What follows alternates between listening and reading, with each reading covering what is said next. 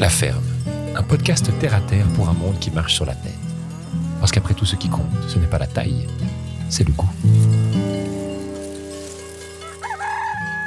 Bienvenue dans ce premier épisode de La Ferme, le podcast. On est tous un peu stressés, c'est notre première fois tous les trois. Euh, J'ai la grande chance et la grande joie donc d'être accompagné par Tal Chani et David Bixel qui ont enfanté la formation Microferme, la première de Suisse romande. On a passé une très belle journée à passer à parler de basse-cour, d'animaux, d'oies, de canards, de poules et comment tout ça peut s'intégrer dans le maraîchage.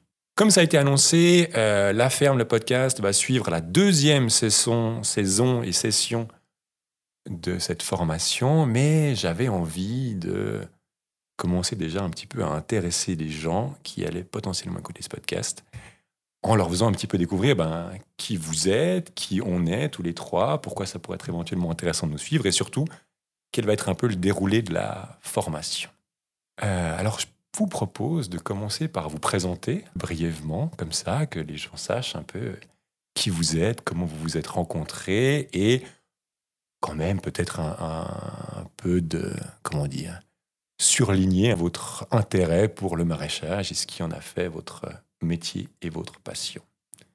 Par qui je commence? Allez, par Talchani. À toi la parole. Alors, salut.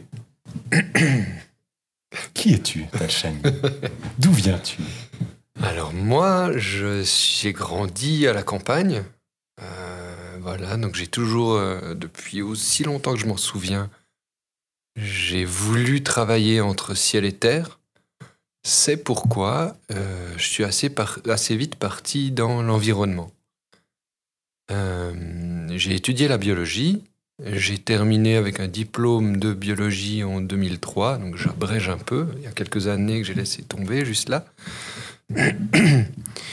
Et puis je me suis assez vite retrouvé dans des bureaux à travailler devant un ordinateur et ça m'a assez rapidement fatigué. Euh, ennuyé, on peut dire. Hum,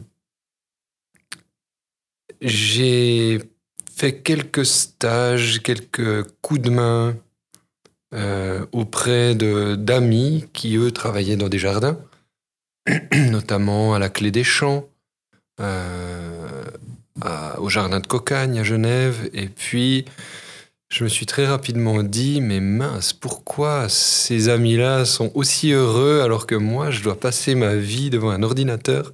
C'est pas juste. Et donc c'est pour combattre cette injustice que tu es allé. Euh, exactement. Donc, euh, exactement. Assez rapidement, je, je, me suis rendu compte que le maraîchage me, me plaisait, peut-être, j'en savais rien. Et euh, voilà, j'ai pu faire un stage, un service civil, et puis ensuite euh, j'ai été engagé comme ouvrier agricole dans une ferme assez extraordinaire dans le Vuy, euh, la ferme du Chat Noir, avec des personnes assez chouettes qui m'ont beaucoup, beaucoup appris avant que moi-même je, je, vole de mes propres ailes. Et avec plusieurs personnes, on a monté l'association Rage de Verre à Neuchâtel. C'était en quelle année ça qu'on se Alors l'association a été montée en 2010 et euh, les premiers jardins ont été cultivés en 2011. Donc les premiers paniers euh, ont été livrés, si je ne me trompe pas, en juin 2011. En juin 2011. Voilà. Donc, 30 paniers. 10 ans euh, l'année passée. 10 ans l'année passée. Voilà. Excellent. Et là, maintenant, tu es parti de Neuchâtel et tu es un peu plus au sud. Tu peux nous dire un petit peu où tu es, ce que tu fais? Alors maintenant, euh, ça fait 4 ans, 5 ans bientôt qu'on est parti avec ma famille, avec Carole, ma compagne, Louise et Zachary, mes enfants. Euh, suite à un voyage, on est tombé amoureux d'une région, euh, donc le Diwa. vous devez connaître la clairette de Die. Voilà, Die, c'est la ville la plus proche de chez nous, qui est à 30 minutes de, notre petite, de notre petit hameau. Et là, on cultive des légumes, et entre autres. On a plein de petits projets, mais voilà, c'est les légumes qui, qui sont le point névralgique de nos vies. Excellent. Merci beaucoup. À ton tour, David Bixel, qui es-tu? D'où viens-tu? Alors moi, j'ai grandi dans le Jura bernois, dans un village que Couleur 3 a rendu célèbre qui s'appelle Reconvilliers. Je suis donc un, voisin de Gilles Surchat. Et euh, alors, contrairement à Tal, moi, j'ai commencé par euh, m'orienter vers l'informatique. J'ai fait un CFC d'informatique à, à Saint-Imier, dans une école technique. Et puis, euh, j'ai ensuite fait un voyage. Donc, j'ai travaillé quelques années. Et je suis parti faire un voyage autour du monde avec un ami. Et c'est là que j'ai découvert un intérêt pour d'autres choses qui étaient plus proches de, des milieux naturels aussi. Du coup, je suis rentré en Suisse après une année et demie de voyage et euh, j'ai travaillé dans l'informatique un moment jusqu'au jour où là, je me suis retrouvé un petit peu dans le même, euh, le même malheur que Tal, c'est-à-dire de me dire, mais euh, alors c'est peut-être un peu plus logique que Tal encore, mais moi j'étais informaticien, donc je passais vraiment toutes mes journées derrière des ordinateurs. Et un jour, je me suis dit, ce que tu fais n'a plus de sens. Il va falloir trouver quelque chose qui a, qui a du sens. Et là, j'ai découvert les mouvements de décroissance, puis de permaculture. Et je suis parti faire une formation en permaculture dans les Canaries, sur l'île de la Palma, pendant six mois. Et suite à cette formation, euh, j'ai décidé de reprendre des études et j'ai fait des études à Genève d'ingénieur en environnement. Et à la suite de ces études, ben, euh, j'ai failli me retrouver de nouveau derrière un ordinateur, puisque la plupart des ingénieurs en environnement font des rapports. Heureusement, euh, j'ai jamais réussi à trouver d'emploi dans ce domaine. Et euh, un jour, Tal m'appelle, il me dit qu'il cherche quelqu'un. Et en fait, euh, ben, j'ai eu la chance de rejoindre Rage de Verre. C'était en 2014 ou 2015, je ne sais plus exactement par là. Et euh, pendant un mois, je pense que tous les soirs, je réfléchissais à comment j'allais dire à Tal que finalement, j'allais pas réussir à continuer à travailler avec eux parce que c'était trop dur. Et puis, Physiquement, mentalement physiquement. Et puis, je pense que les 11 autres mois de l'année, parce que j'ai continué, j'ai j'ai plutôt réfléchi à comment j'allais remercier Tal de, de m'avoir finalement offert cette opportunité d'apprentissage de la production de légumes. Et ce corps d'athlète, du coup. Comment? Et ce corps d'athlète que tu as. Ah, que tu as Absolument. Alors ça, je pense qu'il y aura tout un podcast sur mon euh, corps. ça. Donc je vais, je vais, je vais pas trop en parler aujourd'hui. Mais je me souviens d'avoir remercié Tal une fois par message. Merci, je sais plus ce que je t'ai dit, un truc du style merci de, pour l'opportunité de, de faire ça avec toi, un truc comme ça. Et tu m'as répondu, quel lèche-cul, trois petits points. J'ai beaucoup aimé. Bref, euh, du coup, euh, voilà, j'ai travaillé trois ans avec Tal et euh, d'autres personnes dans les jardins de l'association Rage de Verre.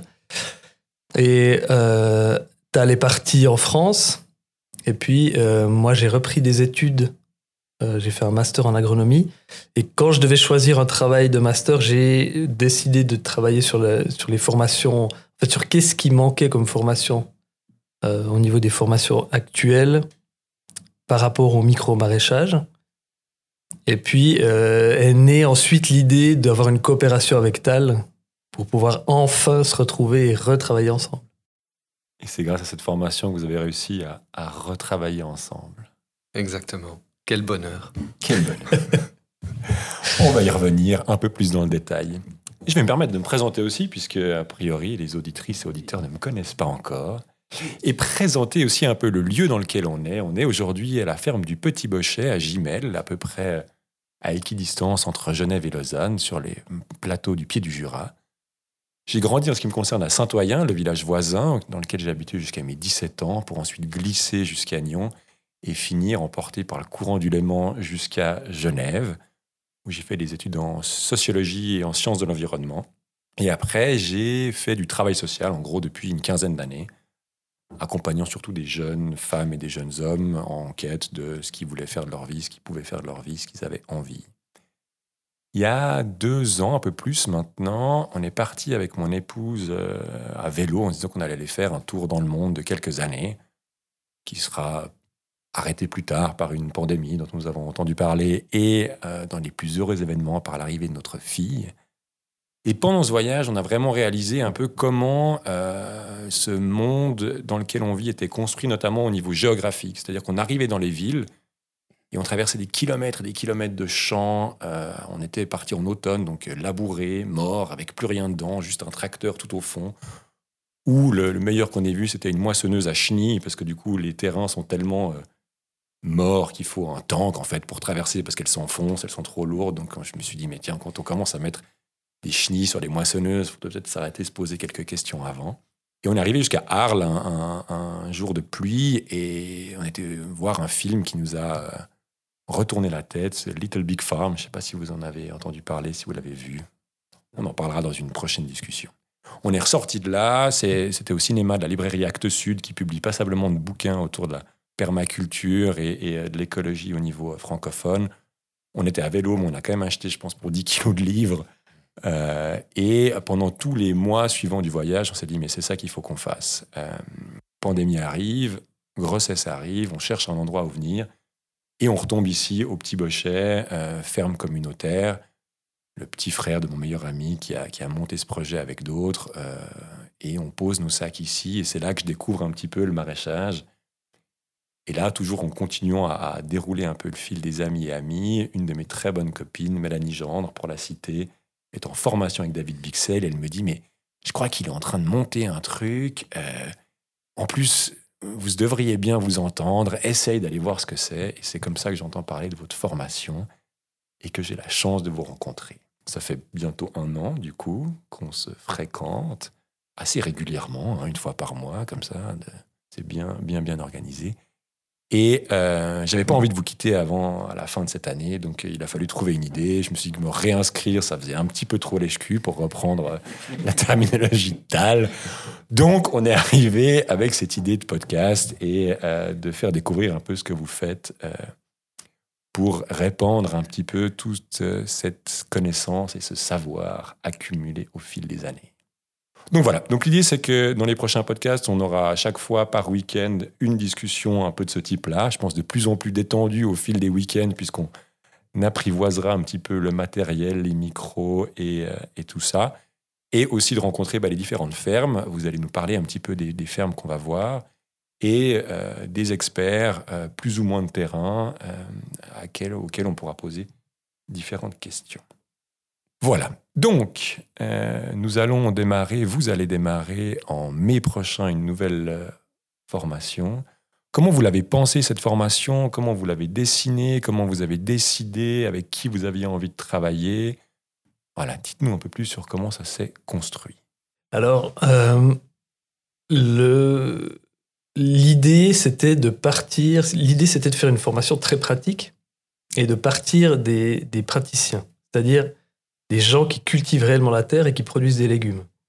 Donc en fait, on a organisé un atelier où il y avait une douzaine de personnes, je pense, qui sont tous des travailleurs de micro-fermes.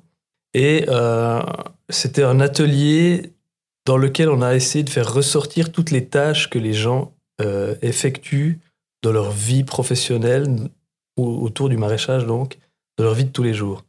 Et en partant de ces tâches, on a réfléchi à comment on peut former les gens à réussir à exécuter ces tâches. Donc c'était ça l'idée. Et euh, pour continuer un petit peu sur les intervenants, euh, donc il y a eu tout un travail ensuite, euh, une fois que les tâches étaient définies, déterminées, il y a eu tout un travail de réflexion autour des objectifs pédagogiques, tout ça. Et puis après, il y a eu une sélection des intervenants qui s'est faite en fonction évidemment des connaissances et des compétences des intervenants, mais aussi du côté pratique. On s'est rendu compte, peut-être que ça, ça sera pour un sujet qui va venir plus tard, mais non, mais va, au bout de ta pensée. De, quoi t'es-tu rendu compte avec le côté pratique de ben, On s'est rendu compte que les intervenants qui étaient des théoriciens purs, qui sortaient de, très très bonnes formations et qui avaient des compétences théoriques, euh, des, connaissances théoriques, pardon, euh, euh, extrêmement larges et précises, ne collaient pas très bien avec la formation. C'est-à-dire que les formateurs qui passaient le mieux dans le public de participants qu'on avait sélectionnés sont des gens qui sont issus de la pratique. On parle du, de la population que vous avez sélectionnée pour cette formation. Tal, tu veux nous dire un petit peu qui vous avez sélectionné, comment se fait le tri? Alors, est-ce que vous avez eu de la peine à recruter 20 euh, personnes pour cette formation? Euh, Alors, il faut savoir qu'on s'est clairement posé la question à qui allait s'adresser cette formation. Et nous, on s'est un peu mis à la place euh, de nous-mêmes en se disant, donc moi quand j'ai monté Rage de Verre, je dis je, on était toute une équipe, évidemment, on était, on était nombreux. mais là, je vais dire je parce que j'ai personnellement eu beaucoup de difficultés à plusieurs moments par rapport à des choix, des choix techniques, des choix idéologiques, des choix organisationnels, euh, que je ne savais pas exactement comment, comment prendre, je ne savais pas comment faire mes décisions. Euh, et les décisions que j'ai prises à ce moment-là, avec les compétences et les connaissances que j'avais, m'ont amené à me casser les dents à plusieurs reprises. Euh, D'ailleurs, David, quand il est arrivé en 2014 ou 2015, une des premières choses qu'il a faites avec son esprit d'informaticien organisé, parce qu'il faut dire que moi je suis plutôt assez du genre bazar, euh, il a commencé à poser les bonnes questions euh, en, en, décelant les problèmes. Il a décelé les différents problèmes. Par exemple, on ressent une série de plantons, il faut les planter quelque part. Où est-ce qu'on les plante? Tal, viens ici tout était dans ma tête. C'était écrit nulle part, il n'y avait aucun document, alors qu'on travaillait à plusieurs. Donc il a, il a pris cette série, cette liste finalement de, problèmes qui nous empêchaient de, voilà, de mener à bien chacune des activités. Et, euh, et ensemble, tous ensemble, autour d'une table, on les a améliorés, on a reposé l'organisation de tout ça pour éviter de se recasser les dents une deuxième fois sur chacun de ces, de ces problèmes. Et euh, partant de là, on s'est dit, OK, comment faire pour que les futurs porteurs, porteuses de projets puissent monter un projet de micro-maraîchage ou même de maraîchage sans rencontrer ces, euh, ces quelque part détails techniques qui leur manqueraient pour pouvoir mener à bien leur projet. Donc on est parti de là. Donc on s'est dit, bon, donc le public, c'est les futures porteuses de projets porteurs de projets, euh, voire même les actuels. Ok, donc une formation pratique pour des gens qui sont déjà ancrés ou qui veulent s'ancrer dans une pratique euh, maraîchère. Exactement. Deuxième saison, il y aura combien de modules? Deuxième saison, il y aura huit modules. Huit modules. On commence par le début. De quoi il parle? Le premier, on commence par quoi quand on veut faire pousser des légumes? Alors, la première question ou le premier problème face auquel on sera confronté si on veut faire pousser des légumes, c'est où? Comment avoir accès à, du terrain agricole, en fait? Et euh, alors, heureusement, c'est en train de changer, ça devient de plus en plus facile de le sous-louer du terrain agricole à des exploitants, à des agriculteurs. Mais en fait, euh, c'est une formation qui ne va pas permettre euh, d'acheter du terrain agricole. Du coup, on a décidé d'aborder le problème d'une autre manière en disant bah, finalement, quelles sont les manières qu'on peut imaginer pour accéder à du terrain agricole sans en devenir forcément propriétaire? Donc le premier module va s'intéresser à l'accès à la terre, aux parties législatives donc euh, relatives à, à l'accès à la terre, et euh, aussi à la définition de la structure. Qu'est-ce qu'on a envie? Est-ce que c'est mieux de monter une association, une coopérative, un collectif, groupement de personnes ou est-ce qu'il vaut mieux être euh, en SA, SARL Est-ce qu'on veut un label bio? Est-ce qu'on veut pas de label? Euh, et toutes, toutes ces questions-là, euh, finalement, on va les traiter pendant le premier module. Et il aura lieu où ce premier module? Il aura lieu à la ferme du Joran. Ferme du Joran à Orbe. À Orbe. Magnifique. Donc maintenant, tout le monde a réussi à acquérir un bout de terrain. on a un bout de terre. Deuxième module, qu'est-ce qu'on fait? Donc le deuxième module concerne euh, la connaissance de l'environnement. Donc cette connaissance large, donc la connaissance de son environnement naturel, agronomique, mais aussi son environnement social, Euh, l'environnement économique, où est-ce qu'on va vendre, comment on va vendre, est-ce qu'il y a une ville à proximité, est-ce qu'il y a un accès en transport public, etc. Tout ça. Et évidemment, ce que j'ai dit en premier, les bases agronomiques, connaître son sol, parce que c'est tous ces, toute cette connaissance qui permettra de faire ses choix initiaux. Les fameux choix initiaux. Les fameux choix initiaux qui, si on les fait mal, peuvent coûter cher en argent, en temps et, en santé mentale. Exactement. Exactement. Donc vous allez apprendre à des personnes à acquérir un terrain, comprendre où il est, comprendre comment ils peuvent produire, qu'est-ce qu'ils peuvent produire et à qui le vendre. C'est ça. Ça veut dire aussi, euh, parmi ces choix initiaux, je donne vraiment brièvement trois exemples. Euh, quelle machine ou pas de machine, euh, motoculteur, tracteur, euh, quels outils, grelinette, etc. Euh, ensuite, un autre choix, c'est est-ce qu'on veut vendre en panier de légumes dans une épicerie, on vend direct, point indirect à la ferme, etc. et puis ensuite, le troisième exemple qui m'échappe, il n'y a pas de troisième exemple. Et puis un troisième exemple qui sera là au moment où, où on y sera. Vous avez et ce sera où du coup ce, troisième, ce deuxième module pardon alors, ce deuxième module sera à la ferme de la chèvre et le chou à Palaisieux. À Palaisieux. Magnifique. Euh, on a eu la, chance, effectivement, de découvrir cette ferme cette année où ils ont et des choux et des chèvres. On se réjouit d'y retourner euh, pour comprendre un peu tout ça. Et c'est vrai que euh, tu en as parlé brièvement, et puis on va beaucoup en reparler aussi pendant, pendant tous ces podcasts et pendant cette formation. Le modèle économique est un peu différent aussi. C'est-à-dire qu'on est plus sur de la vente directe, on est plus sur euh, du panier de légumes, on est sur une autre façon d'aborder la, relation entre producteurs et acheteurs, moins médiatisée, c'est-à-dire pas forcément avec des grossistes ou des épiceries entre deux, quoique il y a des épiceries, David nous en parlera aussi, parce qu'il y a d'autres modèles d'épicerie qui, euh, qui existent.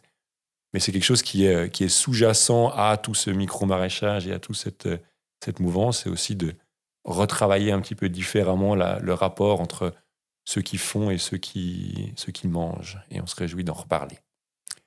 Donc, on a acheté un terrain, on a compris à peu près où il était situé, on a un modèle économique et une, une structure qui tient à peu près la route. Maintenant, qu'est-ce qu'on fait? Eh bien, que fait tout bon jardinier? Il va essayer de gérer l'herbe. Alors, il y a plein de manières de gérer l'herbe, mais le module 3 donc, va s'intéresser à la gestion de l'enherbement. Et euh, l'idée de ce module est déjà d'acquérir les, principales connaissances botaniques pour déjà pouvoir comprendre quelles sont les herbes qui sont présentes, lesquelles pourraient éventuellement poser problème, pourquoi, quels sont les moyens préventifs de lutte contre ces mauvaises herbes, qu'on va appeler adventices pour le coup, et euh, quels sont les moyens curatifs? Donc adventiste, c'est-à-dire qu'elles arrivent avant. Et c'est pour ça qu'on s'en occupe avant même de savoir si on plante des carottes, des betteraves ou des choux. On commence par apprendre la mauvaise herbe. On commence par apprendre la mauvaise herbe. Alors, c'est aussi une histoire de date. Et en fait, euh, il y a des périodes qui sont plus problématiques que d'autres au niveau de la mauvaise herbe. Et c'est notamment, je dirais, la période entre avril et juillet. Après, ça se calme un petit peu. Et comme la formation commence relativement tard et qu'on on voulait quand même commencer par le début qui était l'accès à la terre, eh bien on a mis ce module avant finalement l'implantation des cultures parce que c'était le bon moment pour observer des, un, enherbement et des adventices. Voilà, c'est ça. Et, alors, qui c'est qui va mal désherber son terrain pour pouvoir euh, nous accueillir l'année prochaine et nous montrer ce que c'est que les adventices? Alors ça, c'est une très très bonne question, surtout que c'est une ferme qu'on a déjà visité cette année où il y avait très très peu de mauvaises herbes, mais ce sera la ferme de Budé à Genève. Ferme urbaine au plein centre de Genève. Exactement. Et euh, on espère. Qui va, exprès laisser deux trois planches comme ça un peu mal. Euh, on espère. il faudra qu'on leur demande. Et d'ailleurs, Adventiste, je ne sais pas si ça vient de avant. Je pense que ça, ça, doit venir de advenire, non? Qui, qui, qui accompagne. qui accompagne. Ad à côté de? Je dirais que la plante compagne, la plante qui accompagne nos cultures. On, un petit, euh, on va faire une recherche. une petite recherche pour, euh, pour ce module-là, pour savoir d'où vient, euh, si c'est parce qu'elles arrivent avant ou si c'est parce qu'elles arrivent à côté. Et alors pourquoi la ferme de Budé? Puisque effectivement, c'est pas la ferme qu'on connaît qui a le plus d'adventices, mais c'est une ferme qui est très intéressante parce qu'ils ont décidé d'avoir une manière de gérer les adventices qui est assez novatrice puisqu'ils sont inspirés notamment des mouvements de maraîchage sur sol vivant, où ils vont apporter beaucoup de matière, ils vont essayer de couvrir un petit peu, euh, ils vont couvrir leur, euh, leur culture pour essayer d'étouffer en fait euh, les, mauvaises herbes.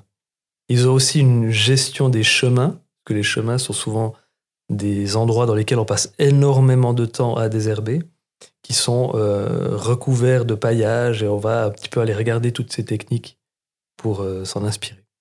C'est vrai que c'est quelque chose qui va, je pense, nous accompagner dans les différentes discussions et les différentes découvertes. C'est que ce maraîchage, ce micro-maraîchage, il est à la fois excessivement pratique, c'est-à-dire qu'il a fourbu David dans son premier mois de, de, travail, et en même temps extrêmement euh, intellectuel et extrêmement, euh, comment dire, euh, il demande beaucoup de réflexion pour justement éviter de trop se casser le dos, puis essayer de trouver de nouvelles techniques ou de redécouvrir de vieilles techniques pour pouvoir euh, intégrer sa, sa façon de travailler au niveau naturel et euh, pour que ce soit cohérent aussi au niveau biodiversité. Et c'est vrai que je pense que c'est quelque chose qui est, qui est passionnant et qui peut permettre à, bah, par exemple, à nous trois qui sommes à la fois des praticiens, mais aussi quand même un peu des intellos, euh, de- de- d'être nourris et physiquement et intellectuellement euh, dans cette pratique-là qui est sans fin quelque part quand on veut découvrir d'autres façons de faire que juste euh, mettre un bon gros coup de, de désherbant euh, chimique euh, sur la plate-bande et puis après être tranquille pour, euh,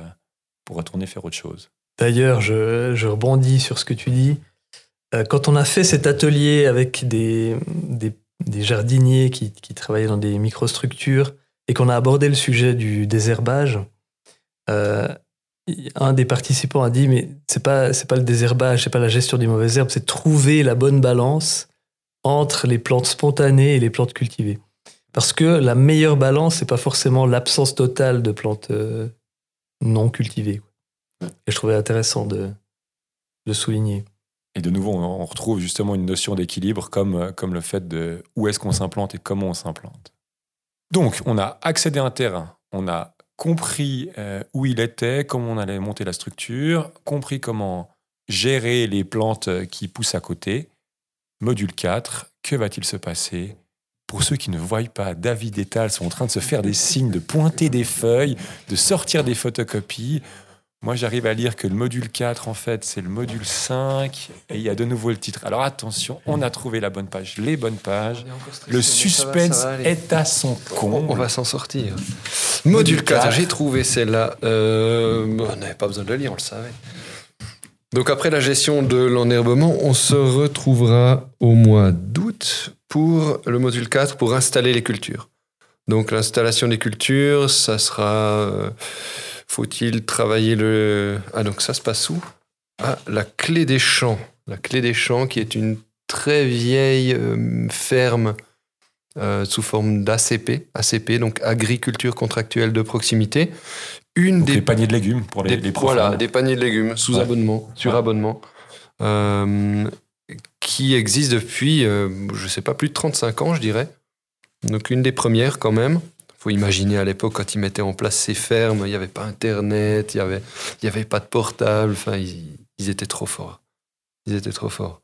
Bref, ça se passe chez eux le module 4 pour l'installation des cultures. Donc ça veut dire euh, faut-il travailler son sol Euh, Faut-il T'es sûr que c'est ça, David?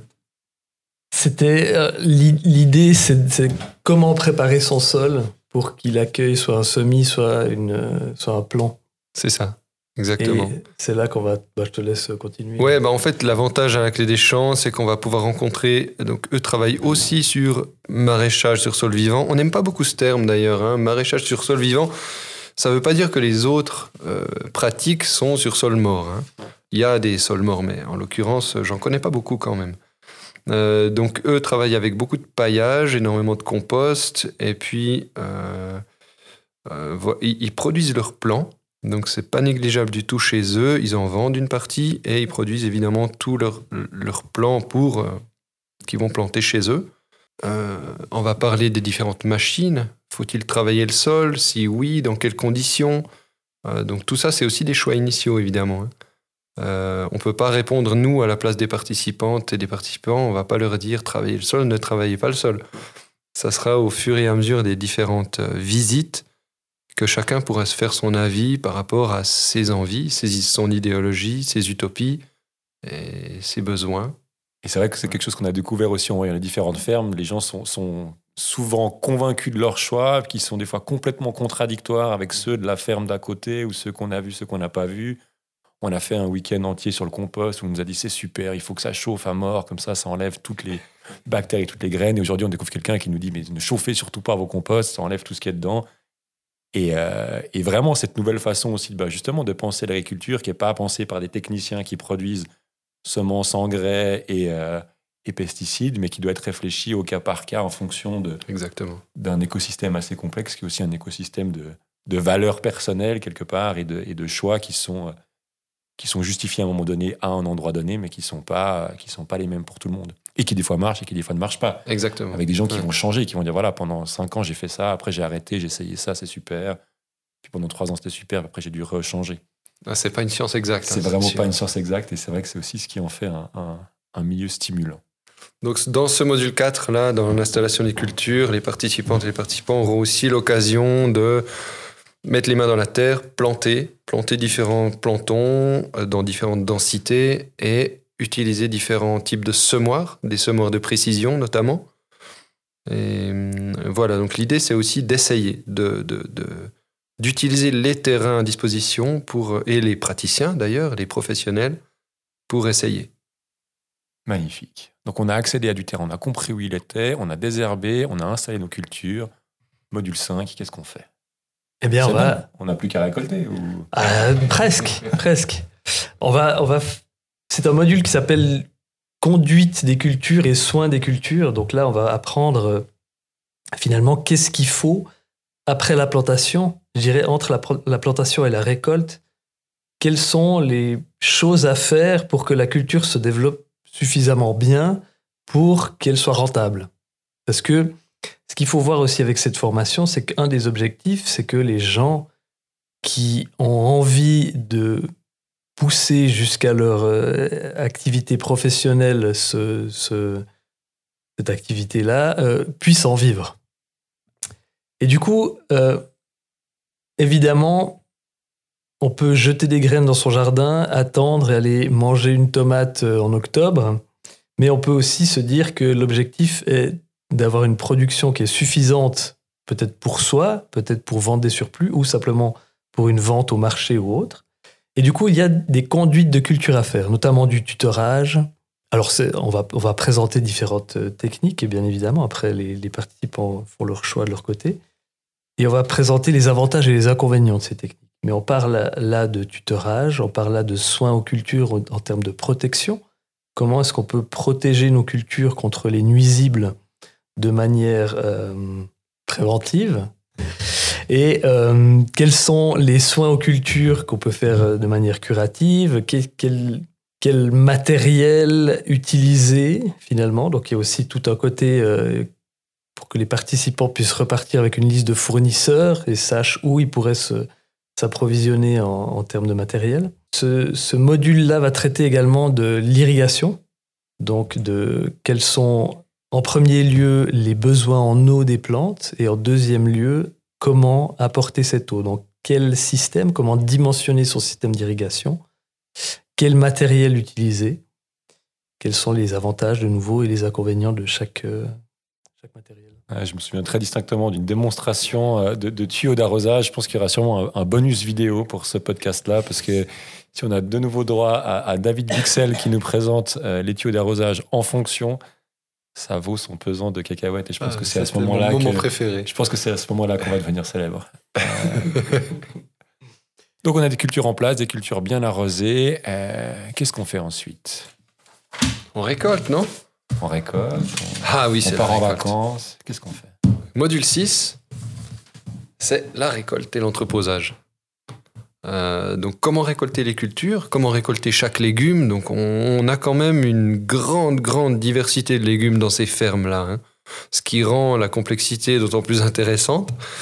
Mais il faut évidemment, euh, à un moment donné, trouver chaque geste le plus précis possible et au bout d'un moment le plus rapide possible. Parce qu'on se rend compte que pour atteindre un seuil de rentabilité, il faut aussi apprendre à travailler vite. Euh, donc récolter les différents légumes euh, de manière à ce qu'ils soient beaux, si on a envie qu'ils soient beaux. Et aussi, on peut très bien aussi faire le choix de tout mettre, même les vilaines feuilles, parce qu'elles sont mangeables. Euh, c'est de nouveau une histoire de choix. hein. Qu'est-ce que je disais? Donc récolter les différents légumes de manière aussi à ce qu'ils se conservent. Par exemple, si on récolte, on va prendre des radis. Euh, on récolte des radis, plein cagnard, il fait super chaud. Euh, on en a pour une heure de récolte, on fait des bottes, on met dans une caisse, le soleil tape dessus. Franchement, le lendemain, les radis sont mous. C'est fini. Je pense qu'on peut pas les vendre. Donc il y a une manière de faire qui permet de garder la fraîcheur de chaque légume. Euh, donc ça, c'est pour les légumes frais. Et puis, on va également parler des légumes de garde. Comment les récolter, à quel moment, et comment les entreposer afin qu'ils puissent euh, se conserver le plus longtemps possible avec la meilleure qualité possible. D'accord. Qu'on a désherbé, entretenu, récolté, entreposé des légumes. C'est bon, six modules, c'est c'est plié. Pourquoi il y a encore deux modules? De quoi, de quoi on a besoin encore? Alors, le module suivant, de nouveau, ça va paraître un peu bizarre. Il s'intitule Planifier les cultures. Alors, on pourrait se dire pourquoi on planifie pas avant d'avoir fait tout ça, mais c'est uniquement une histoire de, de finalement de placer le module pour qu'il ait le plus de sens au niveau de, de la saison. Ou alors est-ce qu'il faut faire une première année sans planifier pour se rendre compte que c'est n'importe quoi et puis là, faire la deuxième année Alors ça, c'est une très bonne remarque aussi. Effectivement, on fait souvent plein de planifications qu'on change au fur et à mesure. Mais euh, du coup, on a mis ce, ce module planifier les cultures parce qu'il tombe euh, au mois de novembre. Et puis qu'au mois de novembre, il y a beaucoup moins de choses à faire dans les champs, il y a beaucoup moins de choses à voir. Et du coup, on va traiter dans ce module-là de couverts végétaux, d'engrais verts. Pourquoi les engrais verts? Quand mettre les engrais verts? Qu'est-ce que c'est qu'un engrais vert? Alors, un, un engrais vert, c'est. Salopard. Alors, un engrais vert, c'est une culture qu'on va mettre finalement pour euh, apporter des éléments nutritifs à notre champ. Mais c'est une culture qu'on ne va pas consommer. Donc, généralement, on la broie, on la coupe et on, on peut l'incorporer par exemple au sol. Des engrais verts, donc c'est quelque chose qui est relativement compliqué à euh, intégrer dans un système de maraîchage puisqu'il y a une forte pression sur le terrain puisqu'on on essaie de mettre le plus de culture possible sur une année. Mais il y a un réel intérêt de, de positionner des engrais verts dans son système. On va euh, traiter de la planification de la production et on va traiter du plan de culture. On va se poser des questions sur euh, finalement, euh, j'ai envie de fournir euh, 120 paniers à des abonnés tous les mois ou toutes les semaines pendant une année, mais quelle est la quantité de, mètres carrés que je, dois, que je dois cultiver de carottes, par exemple, pour pouvoir fournir à ces abonnés suffisamment de récoltes? On va utiliser quelques outils informatiques qui existent. Donc, on va se poser des questions euh, par rapport à son plan de culture. Qu'est-ce qu'on peut cultiver à quel moment? Qu'est-ce qu'on a besoin de récolter à quel moment? Par exemple, si on fait des paniers de légumes, généralement, on a une tendance à planter des salades toutes les deux semaines pour pouvoir en récolter euh, ou planter des salades toutes les semaines pour pouvoir en récolter et en mettre dans tous les paniers. Donc ça, c'est toutes des questions qu'on va se poser pendant ce module-là. Et euh, on va faire intervenir un, un, un micro-maraîcher qui se trouve du côté de Palaisieux, euh, Raphaël Fanzinger, pour ne pas le citer, qui lui a poussé très très loin euh, les associations de culture et a un plan de culture très complexe mais très très intéressant à, à utiliser comme exemple. Ok, qu'on aura déjà rencontré puisque c'est lui qui est à la chèvre et le chou euh, dans lequel on va au module 2 ou 3, je me souviens plus. Et ce module-là, il aura lieu où? Ce module-là aura lieu à la Belle Courgette, à Bussigny. Magnifique. Des jeunes gens dynamiques qui font des paniers de légumes pour la région lausannoise. Et donc là, on est au module 7. Il en reste un dernier. Lequel est-il? Le module 8. Je ne sais pas si je vais venir au module 8. C'est un module facultatif, donc. Non, non, il n'est pas facultatif. Mais euh, alors, c'est un module qui va euh, aborder la gestion administrative. Ah bon, il y a de la Euh, gestion. C'est pas juste euh, on fait des trucs cool dehors et puis après on est bronzé et, et musclé. Euh, si, c'est ce qu'on espérait, mais euh, c'est aussi, c'est aussi un des endroits où je me suis cassé les dents à rage de verre. Ok, donc Ouais. il y a un intérêt à, à- à se former à ça. Bon, alors voilà, là, on va parler du business plan, de, différentes organisations administratives, de comptabilité, euh, etc. Et puis, dans ce module-là, on, on a intégré un truc qui était. euh, qu'on n'a pas forcément réussi à intégrer ailleurs avant, qui est euh, les infrastructures. Donc une formation assez complète qui va de l'acquisition euh, du terrain jusqu'à la gestion administrative. Euh, où est-ce qu'on s'inscrit? Est-ce qu'il y a déjà du monde? Est-ce qu'il y a encore de la place? Euh, On imagine que ce podcast va peut-être partir sur les ondes et sur la toile avant le début de la formation. Ce serait ça l'idée en tout cas. Donc euh, si quelqu'un tombe dessus et se dit tiens c'est exactement ça que j'ai envie de faire, je veux rencontrer Tal et David, dont la voix chaleureuse m'a fait rêver euh, de légumes frais, comment on fait? Alors, on se connecte sur le site u-farming.ch En bon français ou u-ferme, u pour micro, je précise. Et, euh, et là, on trouvera toutes les informations sur euh, bah, justement le contenu des modules, les dates des modules. Sur, euh, il y a même une magnifique photo de Tal que vous pourrez voir. Et vous pouvez vous et vous pouvez vous inscrire directement sur la page inscription, sauf erreur. Il y a quelques questions à remplir et euh, il reste de la place. Et euh, on se réjouit de trier les dossiers des gens qui sont inscrits. faut savoir qu'on en a. Ça a été super dur la première année parce qu'on s'attendait pas à ça, mais il y a eu un tel engouement qu'on a dû sélectionner. Ça, c'est un truc qui m'est jamais arrivé. On a dû refuser des gens et c'est super dur parce que tu as envie d'accepter tout le monde. Chacun a sa particularité, tu as envie de les rencontrer. Waouh, ça c'était vraiment un sale exercice pour nous. hein. Et j'espère que cette année, il y a juste exactement le bon nombre de personnes qui s'inscrivent. Bam, 20 personnes, pas une de plus. Exactement. Donc faut pas faire trop de pub. Ah d'accord, un tout petit peu, mais, mais pas trop. Mais il faut en faire quand même. Faut en faire, c'est ça, parce qu'il faut quand même arriver, euh, Ouais. arriver à 20 personnes. Mais c'est aussi, et on y reviendra quand même assez symbolique du fait que bah, c'est un mouvement qui, qui prend de l'ampleur et, euh, et qu'il y a de plus en plus de personnes qui sont intéressées et qui ont envie de se lancer aussi concrètement dans, dans ce milieu-là, qui est plutôt bon signe. Mhm. Tal, David, voilà, on l'a fait, on dirait. Fait environ euh, trois quarts d'heure qu'on parle. Ça passe relativement vite. Merci beaucoup. Merci à toi. Thomas. Merci Thomas. Bravo. Et, euh, Et au prochain épisode. Et au prochain épisode. Et aux prochains épisodes avec plein de S partout, puisqu'on va en faire encore beaucoup.